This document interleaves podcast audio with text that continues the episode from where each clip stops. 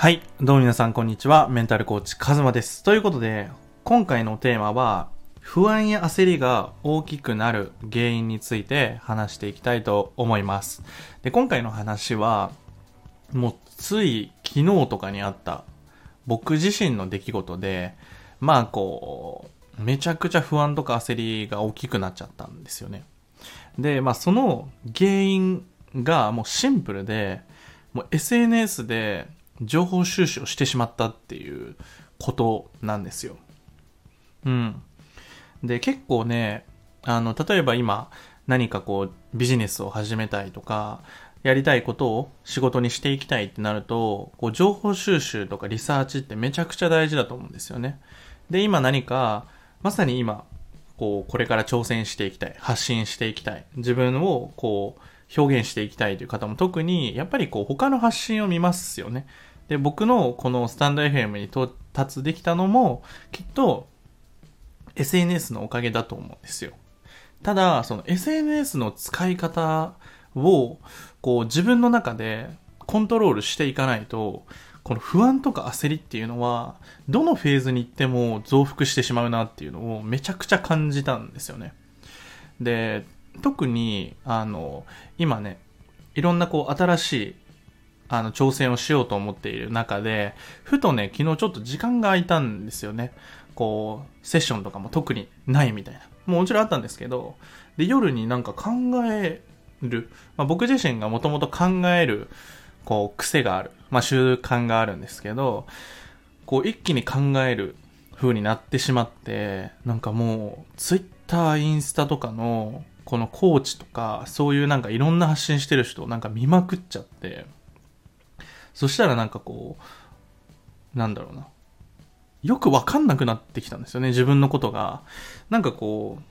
ぐるぐる考えて、なんかもっとこうした方がいいのかなとか、なんかプロフィール変えなきゃいけないのかなとか、なんか発信どうしようかなとか、なんかどんどん自分のことがわからなくなっていって、どうしたらいいんやろみたいな、なんかもう久しぶりにめちゃくちゃこう、なんだろうな、感情的に揺れたんですよね。まあ、めちゃくちゃ落ちたんですよ。で、まあ、そのおかげもあって、ある人の、なんかこう、セミナーというか講演会みたいなのを聞いてたんですよ。で、その、まあ、講演も、情報収集としてもわけわからんくなってるんで、見たときに、まあ、他人の意見はゴミだと。その、今まさにこの僕が講演をしている、この声ですら、意見ですら、もうゴミだと。他人の意見なんてもうどうでもいいと。本も YouTube も Twitter、Instagram の情報なんていうのはもう他人の意見だからゴミだみたいな話をしてたんですよね。で、元もこうもないやんって思ったんですけど、その後に話していたのがもう僕の中でもブチ刺さりしたので、あの、シェアしたいんですけど、その時に話してたのは、その他人の意見はゴミなんですよ。結局、何が正しいかもわからないし、他人の、まあ、価値観とか信念とか置かれた環境も何も違うんだから、その意見に左右されて一喜一憂したりとか、それに振り回されたら意味がないっていう。ただ、そのゴミを集めているのは自分だよっていうことを自覚しないといけないっていう話をしてて。だから、あの、SNS がやっぱりこう現代発達していて、まあ、情報発信っていうのをみんなしてますよね。で、受け取る側に回ると、もういろんな人の発信がありますよね。それこそ AI とか、なんかそういういろんな情報が溢れてきて、なんか自分がなんかその先行利益取り行きたいとか、なんかいろんなことがわからなくなってしまう。何が正しいかわからなくなって、ついつい答えを求めてしまったり、なんとなく焦る。なんか自分よりすごい人がいると、なんかやばい、もっと頑張んなきゃみたいな、そういう恐怖とか不安がベースになってしまうのがあることを、僕はなんかこう、メンタル的な弱さだとずっと思ってたんですけど、そうじゃなくて、自分のやっぱり行動とか選択に責任感をもっと持っていかないといけないなっていうのをすごく感じたんですよね。で、結局、情報収集をしようとしてる自分がいたんですよ。僕だったら、なんとなく、こう、他の人の情報を、なんとなく覗いたんですよ。そしたら止まらなくなって、で、それこそ、インスタだったりとか、ツイッターっていうのはもう本当に、なんだろうな、情報がいっぱいあって、脳科学的に言うと、結局その、僕たちの脳みそっていうのは、その、人類がはが誕生してから、大して発達してないらしいんですよ。だから、SNS とか技術とか科学技術を発達したことによってそのツイッターだったりインスタのあの時間の情報処理を僕たちの脳みそはできないらしいんですよだから朝一とかにインスタとか、うん、僕 TikTok やってないんですけど TikTok とかそういうショートみたいな動画を見ていくとなんかもう一生見れるじゃないですかですげえ脳が疲れるというかなんか倦怠感が生まれてしまう。あれっていうのは情報処理できてないから脳がねごちゃごちゃなんですよ。整理ができてない状態。で、それがすごいストレスになるっていうのを言ってて、だから、でもなんか僕がしていきたい生き方っていうのはやっぱり自分の心を大切にした生き方とか愛を持った生き方だなと思っていて逆にやっぱりこう SNS にこう没入してしまったがゆえにやっぱり今日寝れなくなったしこうパフォーマンスも悪くなっていったしやっぱり心の余裕がないとやっぱりコミュニケーションに歪みが生じてしまうというかこうなんかちょっとしたことで気にならないのにすごいなんかそこにモヤモヤしちゃうとか感情的になってしまう。で感情的な意思決定をしてうん例えば昔の僕のあるあるはなんかそのなんだろうなちょっともうインスタの投稿消そうかなみたいな、なんかこれじゃあかんわみたいなね、なんか急に感情的な意思決定をしてしまう。その何の合理性もなく、その別にしなくてもいいことをしてしまう。なんか急に物を捨てたくなっちゃったりとか、何か手放したくなっちゃう。これがやっぱり感情的な意思決定。やっぱり夜に意思決定するのは良くないなと思いつつも、でも、結局、その、情報を収集しようと思っていろんなことをツイッターとかで学ぼうとしても結局例えば昨日見た投稿って覚えてますかね？僕昨日ねもうなんか何時間だろう？45時間ぐらい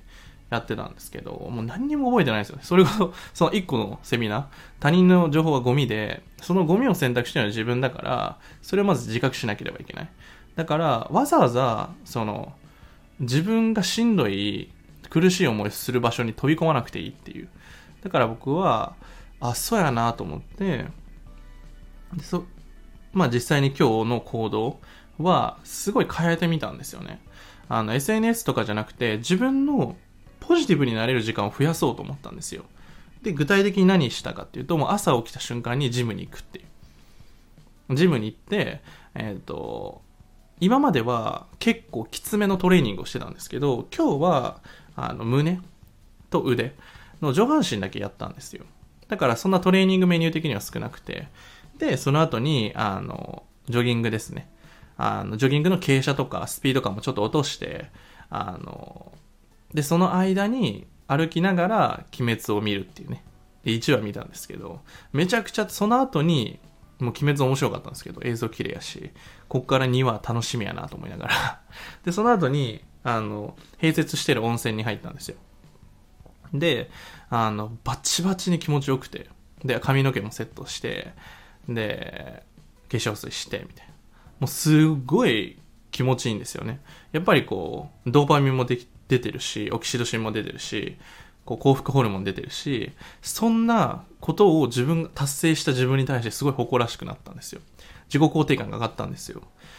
で、やっぱり自分をポジティブになれる時間をいかに作っていくのか、ポジティブになれるインプットを作っていくのがめちゃくちゃ大事だなと思って。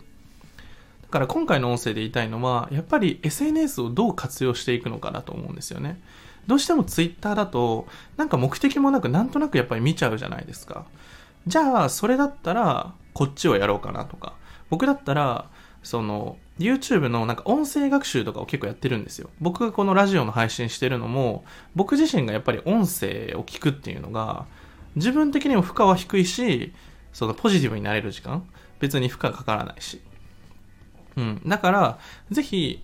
例えば SNS とかインスタをなんとなく見て、ちょっと不安とか焦りを感じてるなとか、なんか自分って足りないんじゃないかっていう、この外側のベクトルになりがちな人は、ぜひ、その制限された空間、例えばこのスタンド FM を聞いてくださる方は、スタンド FM を聞こ聞く時間を自分で意識的に作っていくとかもめちゃくちゃいいんですよね。うん。で、ポジティブな、まあ、スタンド FM だったらもうそれ以外やることないじゃないですか。もう、例えば散歩しながらとか通勤中に聞いてくださる方が結構多くて、その意見をもらってめちゃくちゃ嬉しいんですけど、とか、じゃあ朝、その通勤するときはいつもちょっとインスタとかツイッターを見ちゃってたけど、これからはちょっと僕のスタンド FM を聞こうかなって。で、聞きながら、まあ暇やから、例えば本を開いてちょっと読もうかなとか、それこそ別に漫画とかでもいいと思うんですよ。その Twitter とかインスタとか情報量が膨大なところにやっぱり時間を置くとめちゃくちゃしんどくなるんで。うん。なんで、どんどんポジティブになれる時間、インプットを使う。もちろんアウトプットがめちゃくちゃ大事です。そのスタンド FM を聞いて、やっぱり、なんだろう、次の音声に行こうってなると思うんですけど、あえて毎回一言でもいいので、僕のこのスタンド FM のコメントに、こう、例えば聞きましたでもいいじゃないですか。とか、一言、ちょっといいフレーズがあったら、例えば今日だったら、その他人の意見はゴミっていう話めっちゃおもろかったっす。みたいな一言でも、あの、コメントを残しておくんですよ。そうすると、あの、僕がまず嬉しい。あ、うれ、あ、聞いてくださってコメントしてくれて嬉しい。ありがとうございますってなって、で、次聞く人も、あ、この人こういう捉え方をしたんだなっていう見え方になるじゃないですか。で、もちろんコメントがやっぱりない状態でコメントするのめっちゃ勇気がいるんですけど、ぜひちょっと挑戦という意味で、一言でもいいのでやってみてください。僕絶対コメント返すので、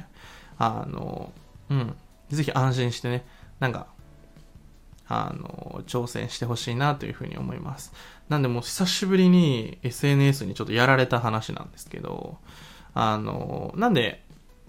僕はもうこれから、やっぱり自分の行動しか変えられないんですよね。僕たちは。どんだけ SNS を切ろうと思ったって、うん、SNS のアプリを消したとしても、どうせサファリとかで気になっちゃうんですよ。それはやっぱり人間の脳みそとか欲求をうまく利用されちゃって、ハイジャックされてるので、だからこそ行動を変えていく。じゃあ SNS を見たいっていう気持ちを、ちょっと例えばスタンド FM に変えてみるとか、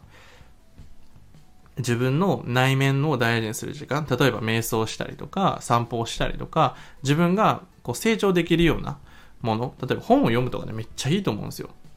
うん、本を例えば30分でもいいから10分でもいいから読んでそれをあのノートにまとめるとかね、うん、そういう自分がポジティブになれる行動をとっていく。誰かに振り回されるような時間を減らしていくっていうのがすごい大事です。自分の心を大切にする生き方って、僕は自分の行動とか選択とか決断を自分の内側の本心でやっていく。それこそ僕 SNS 見てる時はマジで内側わかんなかったんですよ。自分の心とか気持ちとかがもうなんかどこにあるかわかんなくて。でもなんかとにかく不安だから、不安を解消するために SNS 見るけど、見ても見ても、なんかこう変わんないから、めっちゃしんどいっていうね、のがあったので、あの、ぜひね、もし、ちょっと、今あなたがね、SNS を見てちょっと不安に感じたわ、今、みたいな時は、ちょっと僕のスタンド M を思い出して、ちょっと、ちょっとカズマの音声聞くかみたいな感じで、切り替えるツールに使ってほしいなと思うので、ぜひやってみてください。皆さんも自分に愛を持った選択を、自分の未来に対して、自分がポジティブになれるような選択、行動を積み上げて、最高の自分に変わっていきましょう。ということで、今回の音声はこれで以上になります。あとね、お知らせなんですけど、今公式 LINE でね、僕の動画講座をね、何本ぐらいだろう？十何本を無料で公開していて、それを皆さんが聞けるようになってるんですけど、ちょっとあの、それをね、リニューアルしてバージョンアップさせようと思っていて、なんで、今月ぐらいにその動画講座をちょっと閉じようと思っているので、まだもし聞いてない方は、あの、ぜひね、あの、追加したら聞けるので、あの、聞いてみてください。決断編と、えー、行動力編とメンタル編と自己理解編みたいな、あの、いろんなね、タームに分かれてね、めちゃくちゃ分かりやすく作ったので、あの、ぜひね、自分のこれから成長していきたい。それこそ SNS とかいろんなことを見て比較するんじゃなくて、ぜひね、ちょっと僕の音声とか動画講座は結構評判いいので、あの、聞いてみてください。学びがあるっていうのがすごい大事だと思うので、繰り返し繰り返し何回も聞いていただけるようにしているので、ぜひ、あの、スタンド FM だったり、動画講座をちょっと利用しながら、自分をどんどんポジティブに高めていってもらえればなというふうに思います。ということで、今回の音声はこれで以上になります。ではまた。